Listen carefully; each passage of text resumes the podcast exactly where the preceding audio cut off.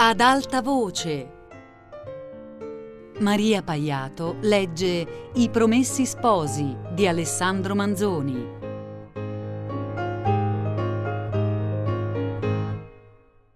Appena infatti ebbe Renzo passata la soglia del lazzeretto e preso a diritta per ritrovar la viottola di dove era sboccato la mattina sotto le mura, principiò come una grandine di goccioloni radi e impetuosi che, battendo e risaltando sulla strada bianca e arida, sollevavano un minuto polverio. In un momento diventarono fitti e prima che arrivasse alla viottola la veniva giù a secchie.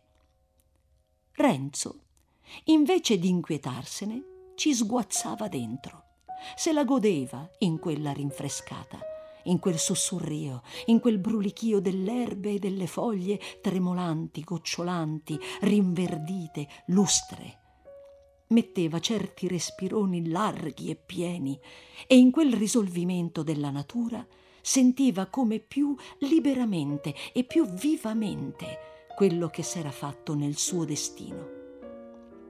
Ma quanto più schietto e intero sarebbe stato questo sentimento se Renzo avesse potuto indovinare quel che si vide pochi giorni dopo, che quell'acqua portava via il contagio, che dopo quella il lazzeretto, se non era per restituire ai viventi tutti i viventi che conteneva, almeno non ne avrebbe più ingoiati altri, che tra una settimana si vedrebbero riaperti usci e botteghe, non si parlerebbe quasi più che di quarantena e della peste non rimarrebbe se non qualche resticciolo qua e là, quello strascico che un tal flagello lasciava sempre dietro a sé per qualche tempo.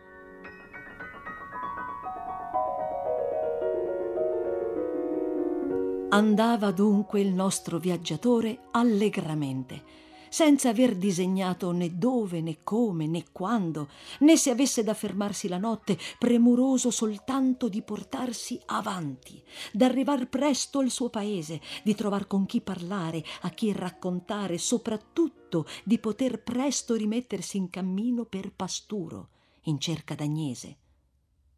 Andava, con la mente tutta sottosopra dalle cose di quel giorno, ma di sotto le miserie, gli orrori, i pericoli, veniva sempre a galla un pensierino. L'ho trovata, è guarita, è mia. E allora faceva uno sgambetto e con ciò dava un'annaffiata all'intorno come un can barbone uscito dall'acqua. Qualche volta si contentava d'una fregatina di mani e avanti, con più ardore di prima guardando per la strada, raccattava, per dir così, i pensieri che ci aveva lasciati la mattina e il giorno avanti nel venire, e con più piacere quelli appunto che allora aveva più cercato di scacciare, i dubbi, le difficoltà, trovarla, trovarla viva, tra tanti morti e moribondi.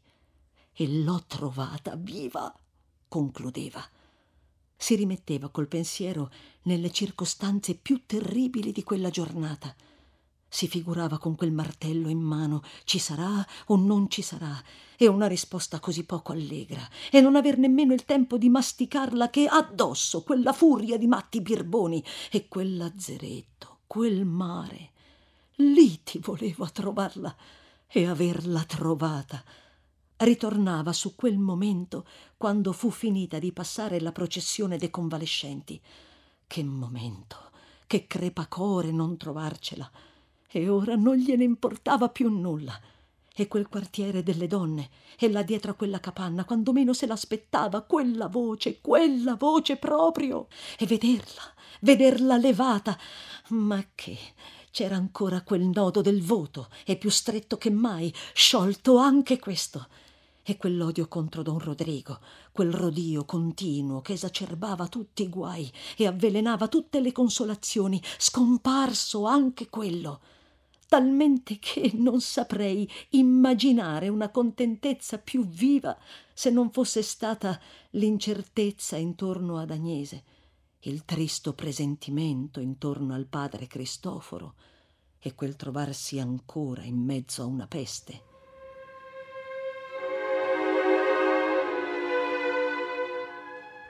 arrivò a Sesto sulla sera. Né pareva che l'acqua volesse cessare. Ma, sentendosi più in gambe che mai e con tante difficoltà di trovar dove alloggiare e così inzuppato, non ci pensò neppure. La sola cosa che le incomodasse era un grande appetito, che una consolazione come quella gli avrebbe fatto smaltire altro che la poca minestra del cappuccino. Guardò se trovasse anche qui una bottega di fornaio. Ne vide una. Ebbe due pani con le molle e con quell'altre cerimonie. Uno in tasca e l'altro alla bocca e avanti. Quando passò per Monza era notte fatta. Nonostante gli riuscì di trovar la porta che metteva sulla strada giusta. Ma meno questo, che, per dir la verità, era un gran merito, potete immaginarvi come fosse quella strada e come andasse facendosi di momento in momento, affondata, come eran tutte, e dobbiamo averlo detto altrove, tra due rive, quasi un letto di fiume, si sarebbe a quell'ora potuta dire se non un fiume una gora davvero. E ogni tanto pozze da volerci del buono e del bello a levarne i piedi, nonché le scarpe. Ma Renzo n'usciva come poteva, senza atti d'impazienza, senza parolacce, senza pentimenti, pensando che ogni passo, per quanto costasse, lo conduceva avanti e che l'acqua cesserebbe quando a Dio piacesse e che a suo tempo spunterebbe il giorno e che la strada che faceva intanto allora sarebbe fatta. E dirò anche che non ci pensava se non proprio quando non poteva far di meno. Eran distrazioni queste. Il gran lavoro della sua mente era di riandare la storia di quei tristi anni passati. Tanti imbrogli, tante traversie, tanti momenti in cui era stato per perdere anche la speranza e fare andata ogni cosa e di contrapporci l'immaginazione d'un avvenire così diverso e l'arrivar di Lucia e le nozze e il metter su casa e il raccontarsi le vicende passate e tutta la vita. Come la facesse quando trovava due strade se quella poca pratica con quel poco barlume fossero quelli che l'aiutassero a trovar sempre la buona, o se l'indovinasse sempre all'avventura, non ve lo saprei dire, che lui medesimo, il quale soleva raccontar la sua storia molto per minuto, lunghettamente anziché no, e tutto conduce a credere che il nostro anonimo l'avesse sentita da lui più d'una volta. Lui medesimo, a questo punto, diceva che di quella notte non se ne rammentava che come se l'avesse passata in letto a sognare. E il fatto sta che, sul finir di essa, si trovò alla riva dell'Adda.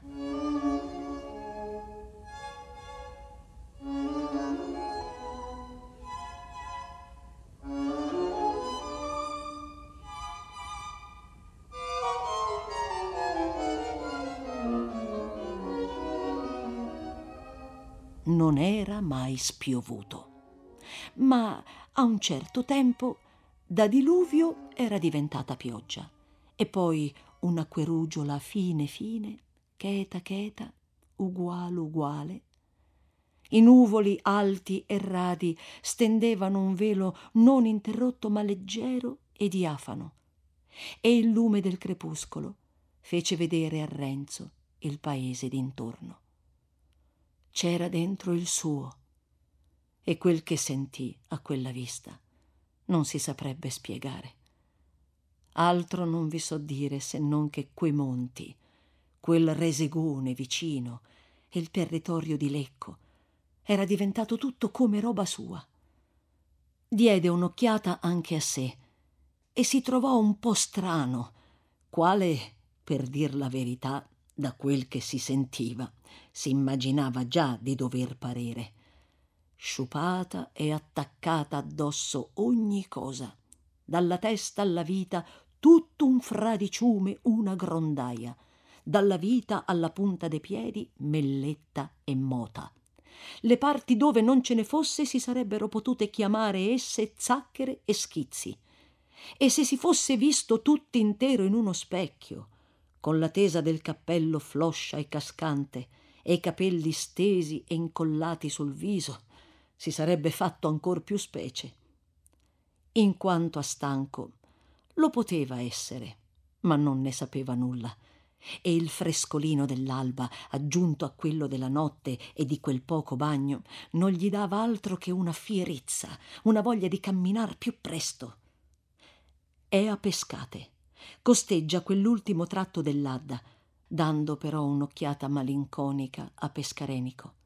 Passa il ponte, per strade e campi arriva in un momento alla casa dell'ospite amico.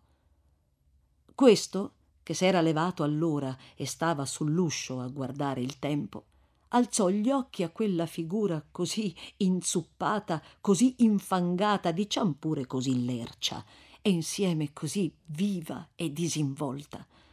A suoi giorni non aveva visto un uomo peggio conciato e più contento. Oi, disse, già qui e con questo tempo. Com'è andata? La c'è, disse Renzo. La c'è, la c'è. Sana, guarita, che è meglio. Devo ringraziare il Signore e la Madonna finché campo. Ma cose grandi, cose di fuoco ti racconterò poi tutto. Ma come sei conciato? Son bello, eh? A dir la verità, potresti adoprare il da tanto in su per lavare il da tanto in giù. Ma aspetta, aspetta, che ti faccia un buon fuoco. Non dico di no. Sai dove l'ha preso? Proprio alla porta del lazzeretto. Ma niente, il tempo è il suo mestiere e io il mio. L'amico andò e tornò con due bracciate di stipa.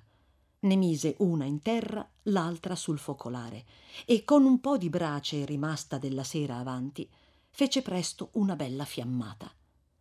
Renzo, intanto, s'era levato il cappello e dopo averlo scosso due o tre volte l'aveva buttato in terra e, non così facilmente, s'era tirato via anche il farsetto. Levò poi dal taschino dei calzoni il coltello, col fodero tutto fradicio che pareva stato in molle. Lo mise su un panchetto e disse Anche costui è accomodato a dovere. Ma le acqua, acqua. Sia ringraziato il Signore. Eh, son stato lì lì, ti dirò poi. E si fregava le mani. Ora fammi un altro piacere, soggiunse. Quel fagottino che ho lasciato su in camera. Va a prendermelo, che prima che s'asciughi questa roba che ho addosso. Tornato col fagotto, l'amico disse: eh, Penso che avrai anche appetito. Capisco che da bere per la strada non te ne sarà mancato, ma da mangiare ho trovato da comprar due pani ieri sul tardi, ma per dir la verità non m'hanno toccato un dente. Lascia fare, disse l'amico. Mise l'acqua in un paiolo, che attaccò poi alla catena, e soggiunse Vado a mungere. Quando tornerò col latte l'acqua sarà all'ordine e si farà una buona polenta. Tu intanto fai il comodo tuo. Renzo, rimasto solo, si levò non senza fatica il resto dei panni che gli s'eran come appiccicati addosso. S'asciugò si rivestì da capo a piedi. L'amico tornò e andò al suo paiolo. Renzo intanto si mise a sedere aspettando. Ora sento che sono stanco disse. Ma è una bella tirata. Però questo è nulla. Ne ho da raccontartene per tutta la giornata eh, com'è conciato Milano. Le cose che bisogna vedere, le cose che bisogna toccare, cose da farsi poi schifo a se medesimo. Sto per dire che non ci voleva meno di quel bucatino che ho avuto e quel che m'hanno voluto fare quei signori di laggiù. Sentirai. Ma se tu vedessi il lazzeretto, oh, c'è da perdersi nelle miserie. Basta, ti racconterò tutto e la c'è, e la verrà qui, e sarà mia moglie. E tu devi far da testimonio. E peste o non peste, almeno qualche ora, voglio che siamo allegri. Del resto mantenne ciò che aveva detto all'amico, di voler raccontargliene per tutta la giornata. Tanto più che, avendo sempre continuato a piovigginare, questo la passò tutta in casa, parte seduto accanto all'amico, parte in faccende intorno a un suo piccolo tino e a una botticina e ad altri lavori in preparazione della vendemmia, nei quali Renzo non lasciò di dargli una mano, che, come soleva dire, era di quelli che si stancano più a star senza far nulla che a lavorare. Non poté però tenersi di non fare una scappatina alla casa d'Agnese per rivedere una certa finestra e per dare anche lì una fregatina di mani. Tornò senza essere stato visto da nessuno e andò subito a letto. S'alzò prima che facesse giorno e, vedendo cessata l'acqua, se non ritornato il sereno, si mise in cammino per Pasturo. Era ancor presto quando ci arrivò, che non aveva meno fretta e voglia di finire di quel che possa averne il lettore. Cercò d'Agnese, sentì che stava bene e gli fu insegnata una casuccia isolata dove abitava. Ci andò, la chiamò dalla strada. A una tal voce, essa s'affacciò di corsa alla finestra e mentre stava a bocca aperta per mandar fuori non so che parola, non so che suono, Renzo la prevenne, dicendo Lucia è guarita! L'ho veduta ier l'altro, vi saluta, verrà presto, e poi ne ho, ne ho delle cose da dirvi. Tra la sorpresa dell'apparizione e la contentezza della notizia e la smania di saperne di più, Agnese cominciava ora un'esclamazione, ora una domanda, senza finir nulla. Poi, dimenticando le precauzioni che era solita prendere da molto tempo, disse Vengo ad aprirvi. Aspettate. È la peste, disse Renzo. Voi non l'avete avuta, credo. Io no. E voi? Io sì. Ma voi dunque dovete aver giudizio.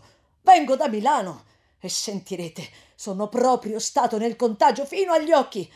È vero che mi sono mutato tutto da capo a piedi, ma l'è una porcheria che s'attacca alle volte come un malefizio.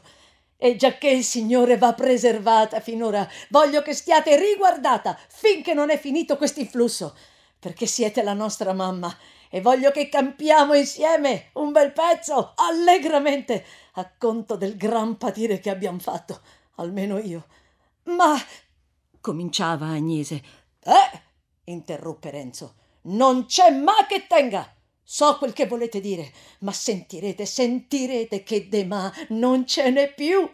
Andiamo in qualche luogo all'aperto, dove si possa parlar con comodo, senza pericolo, e sentirete Agnese gli indicò un orto che era dietro alla casa e soggiunse Entrate lì e vedrete che c'è due panche, l'una in faccia all'altra, che paiono messe apposta. Io vengo subito.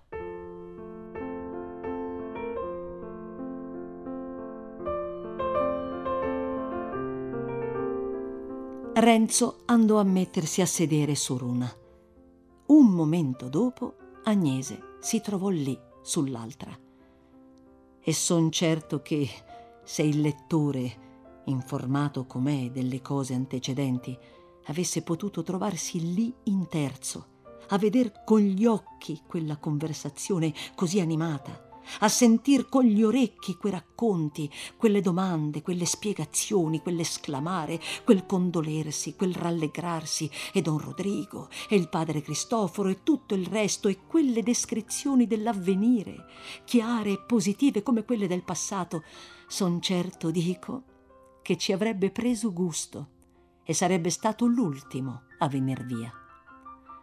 Ma ad averla sulla carta tutta quella conversazione, con parole mute, fatte d'inchiostro, e senza trovarci un solo fatto nuovo, son di parere che non se ne curi molto e che gli piaccia più d'indovinarla da sé.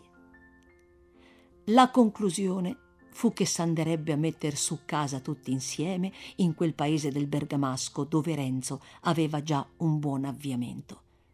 In quanto al tempo non si poteva decider nulla, perché dipendeva dalla peste e da altre circostanze. Appena cessato il pericolo, Agnese tornerebbe a casa ad aspettarvi Lucia o Lucia ve l'aspetterebbe.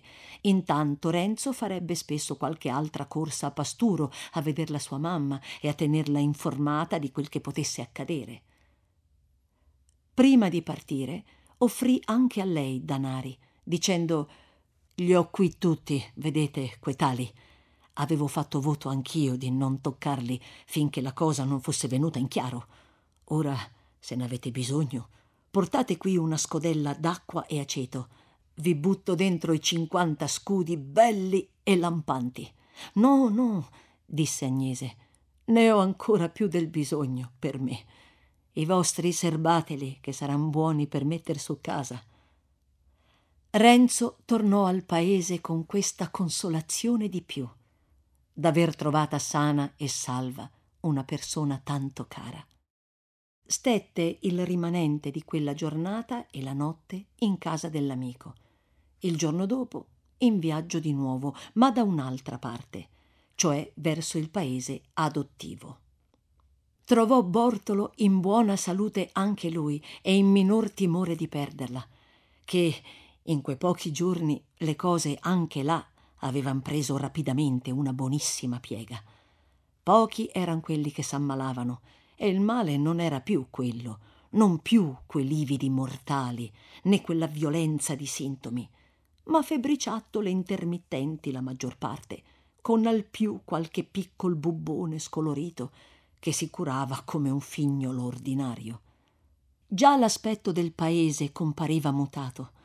I rimasti vivi cominciavano a uscir fuori, a contarsi tra loro, a farsi a vicenda condoglianze e congratulazioni si parlava già di ravviare i lavori. I padroni pensavano già a cercare e accaparrare operai, e in quell'arti principalmente dove il numero n'era stato scarso anche prima del contagio, come era quella della seta. Renzo, senza fare il lezioso, promise, salve però le debite approvazioni, al cugino di rimettersi al lavoro, quando verrebbe accompagnato a stabilirsi in paese, s'occupò intanto dei preparativi più necessari. Trovò una casa più grande, cosa divenuta purtroppo facile e poco costosa, e la fornì di mobili ed attrezzi, intaccando questa volta il tesoro, ma senza farci un gran buco, che tutto era buon mercato, essendoci molta più roba che gente che la comprassero. Dopo non so quanti giorni ritornò al paese nativo che trovò ancor più notabilmente cambiato in bene. Trottò subito a Pasturo. Trovò Agnese rincoraggita affatto e disposta a ritornare a casa quando si fosse, di maniera che ce la condusse lui. Né diremo quali fossero i loro sentimenti, quali le parole al rivedere insieme quei luoghi. Agnese trovò ogni cosa come l'aveva lasciata sicché non poté far a meno di non dire che questa volta, trattandosi d'una povera vedova e d'una povera fanciulla, avevan fatto la guardia agli angioli. E l'altra volta soggiungeva che si sarebbe creduto che il Signore guardasse altrove e non pensasse a noi giacché lasciava portar via il povero fatto nostro. Ecco che ha fatto vedere il contrario, perché m'ha mandato da un'altra parte di bei danari con cui ho potuto rimettere ogni cosa. Dico ogni cosa e non dico bene perché il corredo di Lucia che coloro avevan portato via Bellenuovo insieme col resto, quello mancava ancora. Ma ecco che ora ci viene da un'altra parte. Chi m'avesse detto quando io m'arrapinavo tanto a allestir quell'altro tu credi di lavorar per lucia? Eh povera donna lavori per chi non sai. Sa il cielo questa tela questi panni a che sorte di creature anderanno indosso. Quelli per lucia il corredo davvero che ha da servire per lei. Ci penserà un'anima buona la quale tu non sai neanche che la sia in questo mondo il primo pensiero d'Agnese fu quello di preparare nella sua povera casuccia l'alloggio più decente che potesse a quell'anima buona. Poi andò in cerca di seta ad annaspare e lavorando ingannava il tempo. Renzo, dal canto suo, Non passò in ozio quei giorni già tanto lunghi per sé. Sapeva far due mestieri per buona sorte. Si rimise a quello del contadino. Parte aiutava il suo ospite, per il quale era una gran fortuna l'avere in tal tempo spesso al suo comando un'opera e un'opera di quell'abilità. Parte coltivava, anzi dissodava l'orticello d'agnese, trasandato affatto nell'assenza di lei. In quanto al suo proprio podere, non se n'occupava punto, dicendo che era una parrucca troppo arruffata e che ci voleva altro che due braccia a ravviarla. E non ci metteva neppure i piedi, come neanche in casa, che gli avrebbe fatto male vedere quella desolazione e aveva già preso il partito di disfarsi d'ogni cosa a qualunque prezzo e di impiegar nella nuova patria quel tanto che ne potrebbe ricavare. Se i rimasti vivi erano l'uno per l'altro come morti resuscitati, Renzo, per quelli del suo paese, lo era, come a dire, due volte. Ognuno gli faceva accoglienze e congratulazioni, ognuno voleva sentir da lui la sua storia. Direte, forse come andava col bando? L'andava benone. Lui non ci pensava quasi più, supponendo che quelli i quali avrebbero potuto eseguirlo non ci pensassero più neanche loro. E non si ingannava. E questo non nasceva solo dalla peste, che aveva fatto monte di tante cose, ma era, come si è potuto vedere anche in vari luoghi di questa storia, cosa comune a quei tempi, che i decreti tanto generali quanto speciali, contro le persone, se non c'era qualche animosità privata e potente che li tenesse vivi e li facesse valere, rimanevano spesso senza effetto quando non l'avessero avuto sul primo momento, come palle di schioppo che, se non fanno colpo, restano in terra, dove non danno fastidio a nessuno. Conseguenza necessaria della gran facilità con cui li seminavano quei decreti. L'attività dell'uomo è limitata e tutto il di più che c'era nel comandare doveva tornare in tanto meno nell'eseguire. Quel che va nelle maniche non può andar negheroni. Chi volesse anche sapere come Renzo se la passasse con Don Abbondio, in quel tempo d'aspetto, dirò che stavano alla larga l'uno dall'altro. Don Abbondio, per timore di sentir intonar qualcosa di matrimonio, e al solo pensarci si vedeva davanti agli occhi don Rodrigo da una parte co suoi bravi, il cardinale dall'altra co suoi argomenti. Renzo perché aveva fissato di non parlargliene che al momento di concludere non volendo risicare di farlo inalberar prima del tempo, di suscitar, chissà mai, qualche difficoltà e di imbrogliar le cose con chiacchiere inutili. Le sue chiacchiere le faceva con Agnese. Credete voi che verrà presto? domandava l'uno. Io spero di sì, rispondeva l'altro. E spesso quello che aveva data la risposta faceva poco dopo la domanda medesima e con queste e con simili furberie si ingegnavano a far passare il tempo che pareva loro più lungo di mano in mano che n'era più passato. Al lettore noi lo faremo passare in un momento tutto quel tempo, dicendo in compendio che qualche giorno dopo la visita di Renzo al lazzeretto, Lucia n'uscì con la buona vedova, che, essendo stata ordinata una quarantena generale, la fecero insieme rinchiuse nella casa di quest'ultima, che una parte del tempo fu spesa in allestire il corredo di Lucia, al quale, dopo aver fatto un po' di cerimonie, dovette lavorare anche lei, e che, terminata che fu la quarantena, la vedova lasciò in consegna il fondaco e la casa a quel suo fratello commissario e si fecero i preparativi per il viaggio. Potremmo anche soggiunger subito Partirono, arrivarono e quel che segue. Ma con tutta la volontà che abbiamo di secondar la fretta del lettore, ci son tre cose appartenenti a quell'intervallo di tempo che non vorremmo passar sotto silenzio e per due almeno crediamo che il lettore stesso dirà che avremmo fatto male.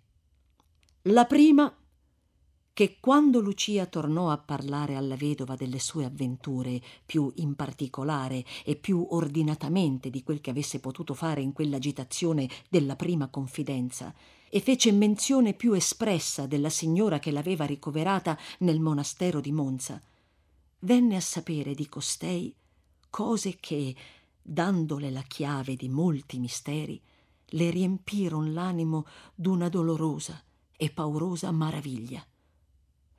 Seppe dalla vedova che la sciagurata, caduta in sospetto d'atrocissimi fatti, era stata, per ordine del cardinale, trasportata in un monastero di Milano, che lì, dopo molto infuriare e dibattersi, s'era ravveduta, s'era accusata, e che la sua vita attuale era supplizio volontario tale che nessuno, a meno di non togliergliela, ne avrebbe potuto trovare un più severo.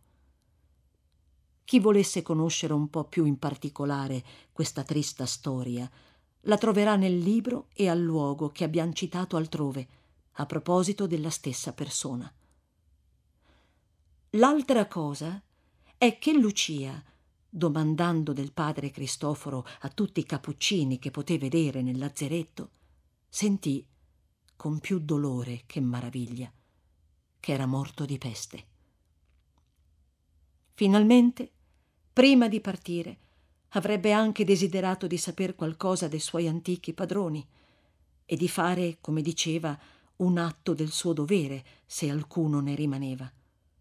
La vedova la accompagnò alla casa, dove seppero che l'uno e l'altra erano andati tra quei più.